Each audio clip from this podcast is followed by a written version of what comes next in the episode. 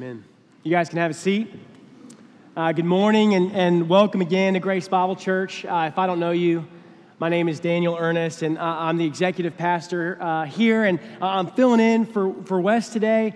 Uh, a lot of you probably heard, but, but Wes's mom passed away last week, a week ago today, actually, and I, I, wanted to say on his behalf and, and on behalf really of his whole family, thanks to all of you who, who reached out or said something came to the visitation, the funeral. I, I know for a fact, just kind of walking with Wes this week, that uh, the cumulative effect of, of everyone's prayers and, and notes uh, have meant a, a, lot to, to him and his family. Uh, as the church, uh, you guys have collectively ministered to him. And, and like I said, it, has been uh, really fun to see, and it's, it's definitely been a source of comfort in a tough time. So, so truly, uh, thank you for doing that. Uh, it means a lot. And uh, if you're just now finding out or, or you hadn't reached out yet, uh, I'd say it's definitely not too late. And, and, and this is sort of a general reminder. Uh, if you're ever wondering uh, when someone is hurting or something happens, should I say something? Should I reach out? The answer is always yes. The answer is always yes. As Christians, as the church, we should always be moving toward hurting people. It's a great way for us not just to be the church, but to, to live out the gospel in a tangible way. And even the smallest gestures, the things that you think are insignificant, or, or, maybe you think like, oh, that person's probably got a million people reaching out to them. They don't need another text, they don't need another email, they don't need another phone call. I promise you they do. It's, it's, it's so significant to do things like that. They can have an outsized impact. So that's probably honestly the most important thing I'm going to say today. Uh, but, but I hope you'll take note of that. And again, I, I, wanted to thank you guys for being so sweet to Wes and to his family.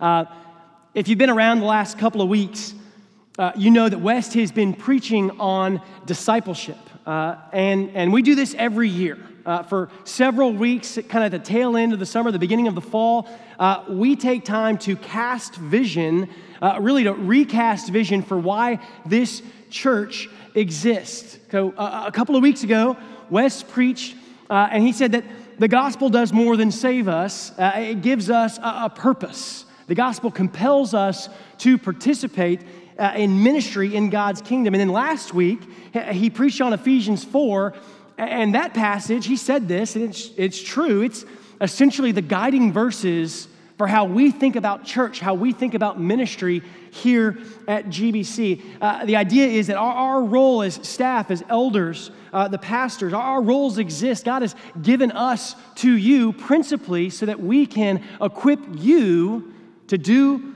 the work of ministry, so that you can serve, so that you can be in the dust and labor, as Wes said last week. And today, staying on the topic of discipleship, uh, my aim is pretty simple. I, I, want to be practical. I want to speak practically.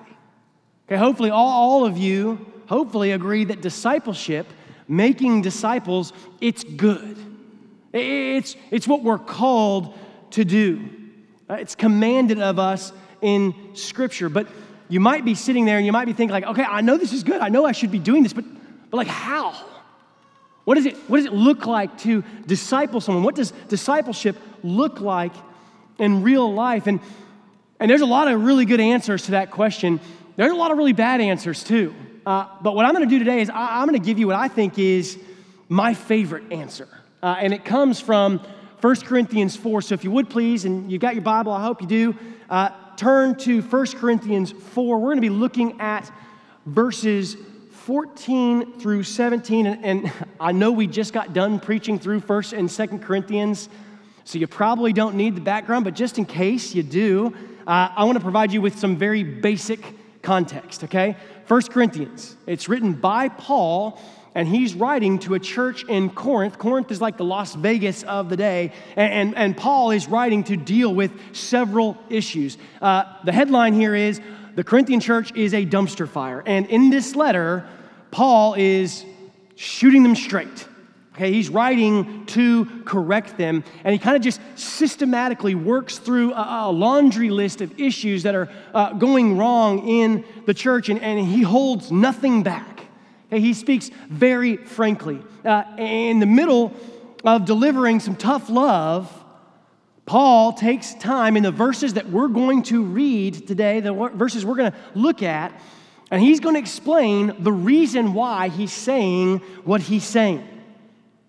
And as he does this, he gives, in my opinion, the best answer to the question I just asked, which is what does discipleship look like in real life? Okay, so, so let's see what Paul's answer is. I want to start uh, by reading verses 14 and 15. 1 Corinthians 4 14, again, Paul's writing, he says, I do not write these things to make you ashamed, but to admonish you as my beloved children. For though you have countless guides in Christ, you do not have many fathers. For I became your father in Christ Jesus through the gospel. Okay, verse 14, Paul's saying, The reason I'm speaking to you so sternly is because I love you.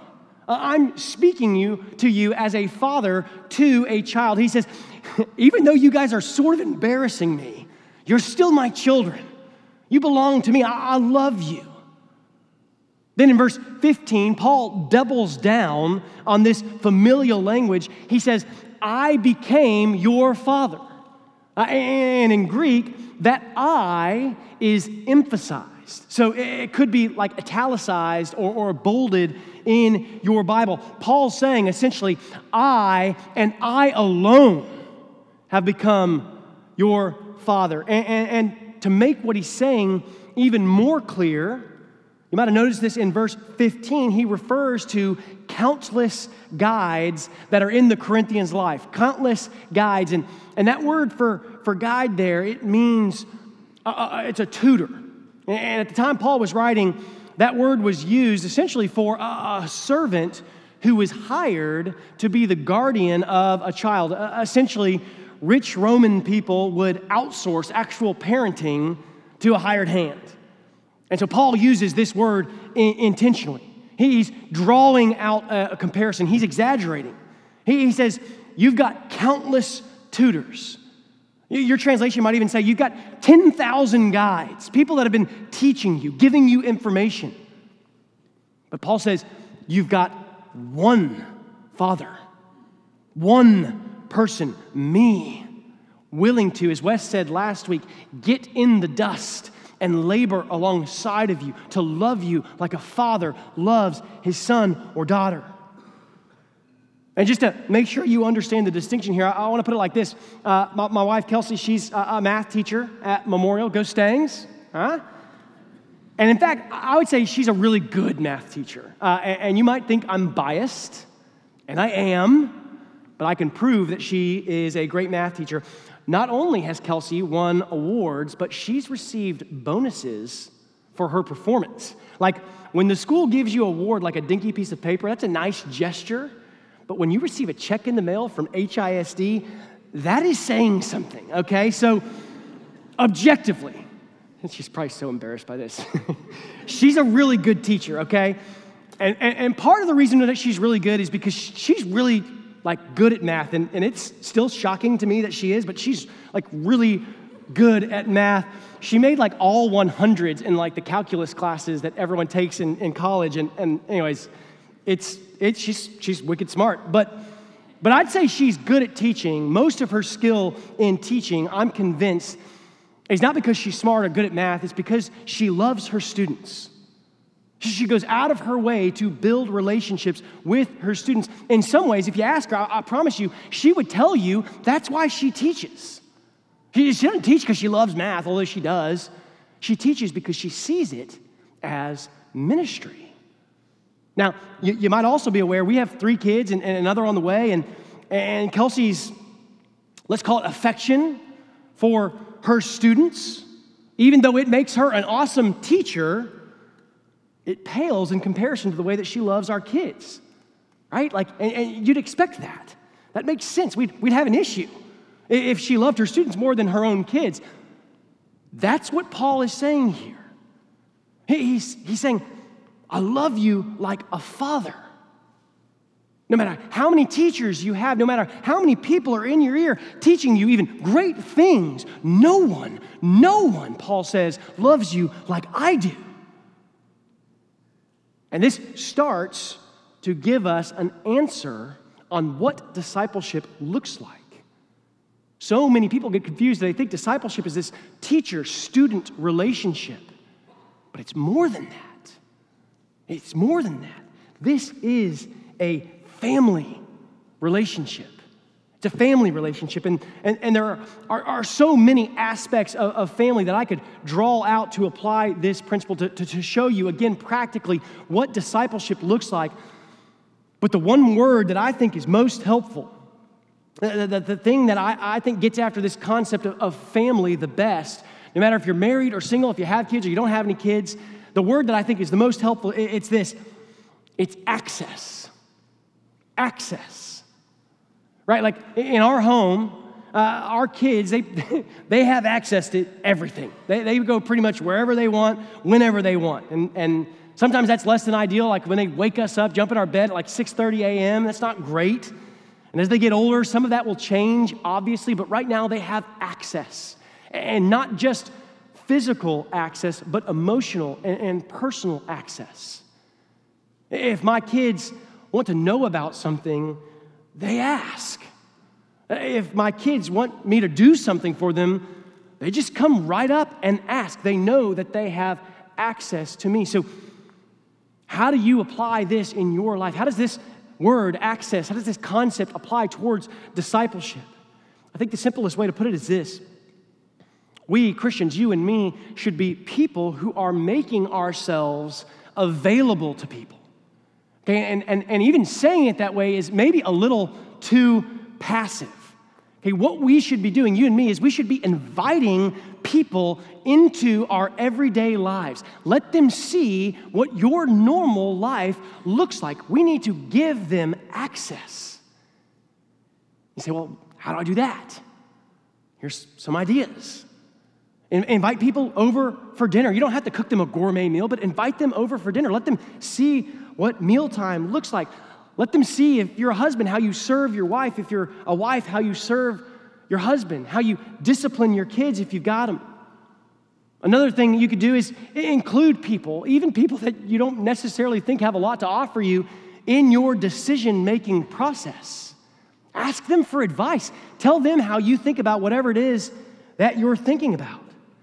Show them what being a mom is really like, not like the counterfeit that's on Instagram. Invite them, like I said, to dinner, to mealtime, to bath time.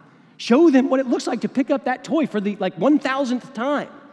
Normal life. Ask that younger guy in your group to coach the soccer team or the flag football team with you. Invite that mom to sit in the stands with you at the baseball game. Include people in normal tasks, doing the laundry, going to the store, working out, cooking dinner, watching a game. It doesn't have to be something spectacular. And, by the way, those things I just listed off, those are not random things. These are all things people have done for Kelsey and I over the years here at Grace Bible Church. Yes, we have done laundry with people. Yes, we have done yard work with people. That's normal life. And that is what we should be doing as Christians. We should be giving people access to our lives. And I get it. We're all really busy. Like, making time for people can sometimes seem impossible. And all of us, if we're honest, are sort of just naturally selfish. Like, like we want space to ourselves. Our homes, that's private. We don't, we don't want to invite people to get too close. We need me time, right? Like, like that's sort of how we are. But, but here's the deal if you wait until your calendar is empty, if you wait until you feel rested and ready, if you wait until your kids are out of the house, if you wait until you change jobs or to things slow down, I promise you, if you were waiting for one of those things to happen, you were just never, ever going to do this. You won't. You won't. And if you think it's just going to happen, it's not going to. I, I promise you, the, the, the people around this church that do this well, they didn't fall into it passively. Like no one no one ever has passively fallen into discipleship, into a type of relationship that you would define as family. You have got to be assertive, you have got to be proactive. Now, before I move on, I, do want to clarify. To say that discipleship is not just a teacher student relationship does not mean, okay, it does not mean that it's less than that. Does that make sense? Paul is clearly teaching the Corinthians in this letter. That's why he said it. That's why he wrote half the New Testament. It was to instruct, to teach. Okay, so, so, so discipleship is not just hanging out. You can't just get breakfast with someone or, or go on a walk or, or, or just invite someone over and, and feel like you did something spiritual.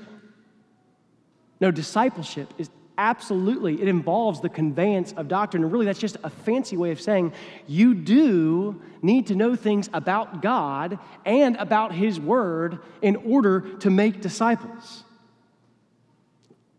And depending on where you're coming from, that might seem like a lot. You might be thinking, there's so many things I don't know, so many questions I don't know the answers to.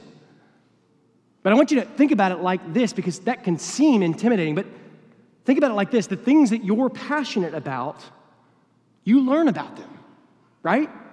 The things that you really enjoy, you learn about them. And not only that, you, you talk to other people about them, right? Well, like with me, you guys, a lot of you know me. I love the University of Texas at Austin. Okay, the, the flagship university of the flagship state of the flagship country of the world. Okay, it is, it's well documented. For almost 11 years, I have preached to you guys, and I've talked to you about how we're back. That this is the year, and this year, it's actually true. it's gonna be a big season for the horns, I promise. Just you wait. But seriously, if you know me, I love talking about Texas. I love reading and listening to Longhorn content. I love watching the Longhorn Network. Like the 2006 national championship reruns, they never get old. We're always just sort of on a loop at our house watching it, indoctrinating the kids. Like I bleed burnt orange. And the same is true for you. Maybe not about Texas, but definitely, definitely about the thing that you're passionate about. If you love golf, you try to learn everything you can about golf. You read whatever, Golf Digest, you watch the Golf Network or whatever it's called, you play golf, and, and you talk about it with your friends. You talk to your friends about it. Do you love cooking? You get on the internet and you get on your little food blogs and, and you read about cooking and you watch the Food Network and you cook and you tell your friends about the recipe you cooked last week. That's, that's what you do. If you're passionate about cooking, that's what you do. If you like history, you read books, you watch documentaries, and for some reason you feel compelled to tell your friends about it, like, this is what we do as people. And so if, if you feel intimidated by my saying you, you got to know stuff about God and about His Word to be able to disciple, I, I want you to just remember this. If you're passionate about Jesus, and if you're a Christian, you should be passionate about Jesus. If you're passionate about your faith, no matter how long you've been a Christian, even if you just became a Christian yesterday, you should want to study God's Word. You should want to know more about the God you follow, and you should want to talk to people about it. That's all that is. And by the way, this is why our small groups exist to, to, to equip you with, with biblical knowledge, ministry skills that you absolutely need as you disciple other people. And this is a shameless plug, but I don't care. Small group registration is still open. And, and if, if this is your church, like, like if you belong to this church, if when people ask you, hey, where do you go to church? And you say, oh, I go to Grace Bible Church. Like, if that's you, our expectation, our standard is that you would be in a group, that you would participate. And I promise, I'm not saying that to like pump our numbers. Like, we don't, honestly, really don't care about that at all. I'm saying that because our greatest hope for everyone at GBC, every single person, is for them to be in disciple making relationship, And the reason why is because we think this is where you will most enjoy the Christian life. This is where life abundant is actually had. And so we want you in our small groups to equip you for a life of ministry. So, so, so sign up, register, prioritize being in a group over work or, or flag football or free time or traveling. I, I promise you, I promise you, over time, the cumulative effect of consistent participation, it's worth it. Your life will be better and the people around you will be better for it. So, what does discipleship look like? Paul says it's not less than a teacher student relationship, it's more. Remember, he said it's family. I'm your father. And that's a start. That, gives us a, great picture, a, a framework. And Paul starts to fill it in in verse 16. This is where this gets really practical. Look at verse 16, it's real short. Paul says, I urge you then, be imitators of me. Be imitators of me. Okay, so to call the Corinthians to imitate him, this is the natural place for Paul to go next, right? He's, he's been talking about being the Corinthians' father, and in, in some way, each of us, whether we like it or not, each of us has similarities or things that we picked up from our parents, right? If you know my mom, I'm a little crazy like my mom. If, if you know my dad, I, I, think a lot like my dad. My, my kids, they're doomed. They're picking up a lot of Kelsey and I's quirks. Like, this happens to us. You're like your mom, you're like your dad. So, so Paul is continuing along these familial lines, and he's charging the Corinthians, his children, he's saying, imitate me. Imitate me. And, and just so you know, this, this concept, imitation, Paul uses it frequently. It is all over the New Testament. Like when you guys think of Paul, you, you, you probably, if you know anything about him, think of him as a, a, a giant of theology. And, and he was that. I said earlier, he, he wrote half the New Testament, like big theology guy. But maybe as a result, as a byproduct, I think even more than a big theology guy, Paul was a prolific disciple maker.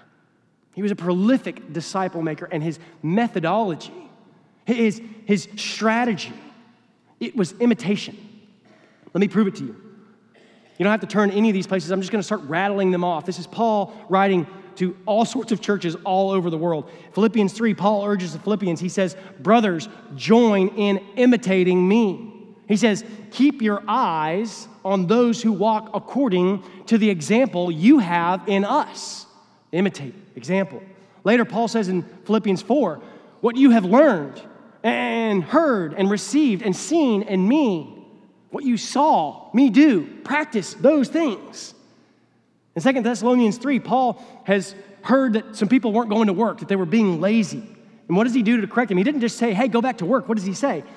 He says, for you yourselves know how you ought to imitate us, because when we were with you, we were not idle when we were with you. And you might be thinking, well, Paul is Paul, like the Apostle Paul. He's got a fancy title before his name. Of course, that's what he's going to say. But, but not only did Paul invite imitation of his life, he also urged this principle on the people that he discipled. Okay, in 1 Timothy 4, he urges Timothy, one of his disciples, set the believers an example in speech, in conduct, in love, in faith, in purity. Talk more about Timothy in a second, but also Paul teaches the same thing to Titus, another guy he discipled. In Titus 2, he says, Show yourself in all respects to be a model for good works. Imitation, example, model. What you see, what you hear, do, and say, those things, that is all over Paul's letters. So, what do we gather from this? What does it mean for us? Well, first, implicitly, it means as Christians, we should strive to live lives that are worthy of imitation. We should strive in the way that we talk, the way that we think, the way that we feel, the way that we act, and everything that is under all of those umbrellas and all of those things and more, we should be a model for other people, both Christian and non Christian, to follow. It's just sort of implied in being a Christian. And second, beyond being called just to sort of be a, a silent example, you know, uh, preach the gospel and if, if necessary, use words or whatever that bogus quote is. We're called, you and me, not just to live it, we're called to tell other people look at me, imitate me, be like me. Now, that might make you feel uncomfortable. It makes me feel uncomfortable. It feels a little awkward encouraging other people to imitate us, right? Like, like we feel real free to say, like, what would Jesus do? You know, you wear the bracelet. But like, it's a whole separate deal to say, what would Daniel do? Like, if I if I said that, like people would be like, who is this guy? Like, isn't that arrogant? Prideful? Isn't it presumptuous? Maybe even more fundamentally, are, are you and I even capable of being a model for other people? Like, if you think that, I totally hear you. And there are certainly some dangers there. But I think every one of those questions I just asked, I, I think they're all the wrong questions. I think all the wrong questions. You see, the question is not whether we will imitate others. The question is not whether others will imitate us. The question instead should be, and it is, what kind of models will we be? The question is, who will you choose to model your life after? Because the reality is this we are, human beings are imitative creatures. Okay, before we become self aware, we're aware of others and we imitate them. Like, I experience this basically every day with our, our one year old. Like, my older kids love to get in front of my one year old and, like, stick their tongues out and make weird noises. And, and our one year old will imitate them, They'll, she'll do it right back. It's really cute until it's annoying when everyone's like making shrill noises at the dinner table, but, but, but it proves the point. In a lot of ways, we come out ready to imitate. It's like breathing to us. We do it without even thinking about it. So, like I said, the question is not, will someone imitate you? The question is, will you, will I be a model, an example worth imitating? And even still, you, you might be thinking to yourself, like, uh, I know what my life is like, like, and it's far from perfect. Like, no one needs to be like me. Or you might think, I'm too young. I know some of you think, I'm too old. I'm not interesting. People should choose someone else to imitate. Or maybe you're thinking, that's a lot of pressure. I'm about to change a lot of things. It's way too heavy. So, how can, how can Paul do this? Uh, better yet, why can he do it? Later in this letter, 1 Corinthians 11, Paul clarifies, he tells the Corinthians, you've probably heard this before, be imitators of me, what? As I imitate Christ, as I am an imitator of Christ. And in this, Paul reveals the real power of imitation of calling people to be like us. It comes not because you're awesome or because I'm awesome, it comes because we are, in fact, imitators.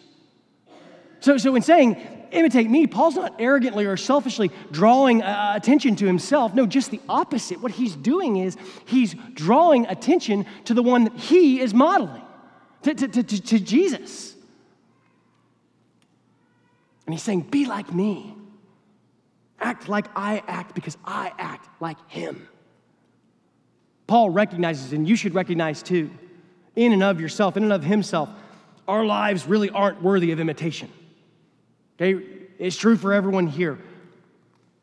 But the wonderful reality, the glorious truth of the gospel is that because the life, death, and resurrection of Jesus, we not only have a model that we can follow, a, a pattern to aspire to. Even better, we have empowerment through the Spirit to live a life worthy of imitation, to live a life that would allow us to say to somebody, hey, look at me, be like me, as I'm trying to be like Him. Through the Spirit's empowerment, we really can do this. Listen, we talk so much about discipleship here. It's so wonderful to talk so much about discipleship, but sometimes I think people can complicate it. discipleship is so much simpler than we make it so many times. What is discipleship? It's this it's imitation. Discipleship is imitation. So I want you to think I want to ask you, I want you to consider this week, I want you to talk to your friends, your spouse, whoever. I want you to think about these two things. Okay, the first thing I want you to think about, the first thing I want you to ask is Is your life worthy of being imitated? Eh, is your life something you'd be willing to put on display for someone else to see? Connecting with what I said earlier, if, if we were to give people access, would they see something that they'd want? And second, it's the same idea from a different direction. Who are you imitating? Who, do you want to be like? Who do you have access with? Or who, really better yet, do you want access with?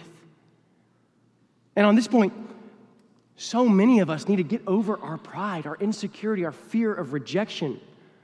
If you have someone in your life that you look up to, approach them and tell them, hey, I admire you. I think you're godly. I love the way that you parent your kids. I love the way that you do your job. I love the way that you're a mom to your kids. I respect you and I want to spend more time with you. Can I spend more time with you? We've got to do that. We've got to be people that do that. If you've encountered someone who you think is glorifying God, who's living faithfully, latch on, ride the wave. Do whatever you can to be around those people because the reality is you're going to imitate the people that you're around. So choose wisely. Now, I said, this is simple, and it is. It really is. But it's an incredibly hard way to live. It's uncomfortable, it requires sacrifice. So, given the innate difficulty to live this type of life, what's the motivation to do it? Why would we do this? Other than just wanting to be obedient, which we should be, why should we engage in the hard work of investing in other people in discipleship? I think we get the, last, the, the answer in our last verse, and it's how I'm going to close this out here. Look at verse 17.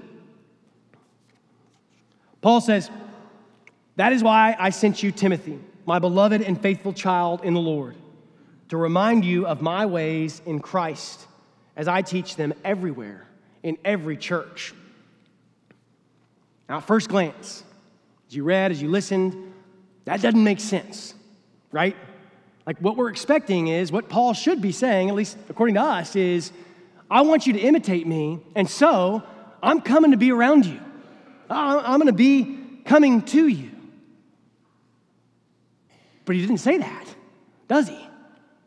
No, he says, I want you to be imitators of me, so I'm sending Timothy to you. Paul's saying, when Timothy gets there, you'll see him and you'll know how I live. You see, because Paul had invested his life into Timothy, Timothy's basically a stand in now for Paul. Timothy gets to, to, minister basically like he is Paul, and as a result, Paul says, My ability to minister in all the churches and everywhere that I am, it's multiplied because of Timothy. He says, My impact is multiplied. So, so what's our motivation in discipleship? Why should you let people in to see how you live?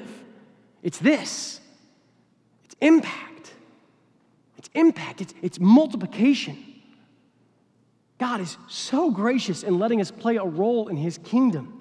We get to be on the, the front lines of what God is doing in the world through other people. And, and, and I don't care who you are, no matter who you are, no matter what you think of yourself as long as you're striving to become more like God who has already made you to be through the gospel, as long as you're doing that, you have something to contribute here. You have something to contribute in the world. You've got purpose, something everybody wants. And it gets even better. As you do this, as you call other people in your lives to imitate you, you get to experience God. You, will sense His presence, His, His provision in your life in ways you never would if you were just sort of to passively go through the Christian life, kind of just checking off things off a, like a religious to do list, like almost every other American Christian. No, God says, You want to experience me? Uh, you, you want to know what I'm like? He says, Invest in other people, make disciples. He says, Where you go, I will be with you when you're making disciples. So, so if you want to experience the Lord, invest in other people. Put your life on display for them to see. I, I promise you again, it is worth it. What does discipleship look like in real life? Real simple. I have banged this gong, and, and you guys are probably tired of it. Imitation is discipleship. And as Christians, every one of us, every single one of us, I don't care who you are, we should not hesitate to use this type of language. All of us should be like Paul. We should open ourselves up, give people access, and as we do, we should say, Imitate me as I imitate Christ. Let's pray.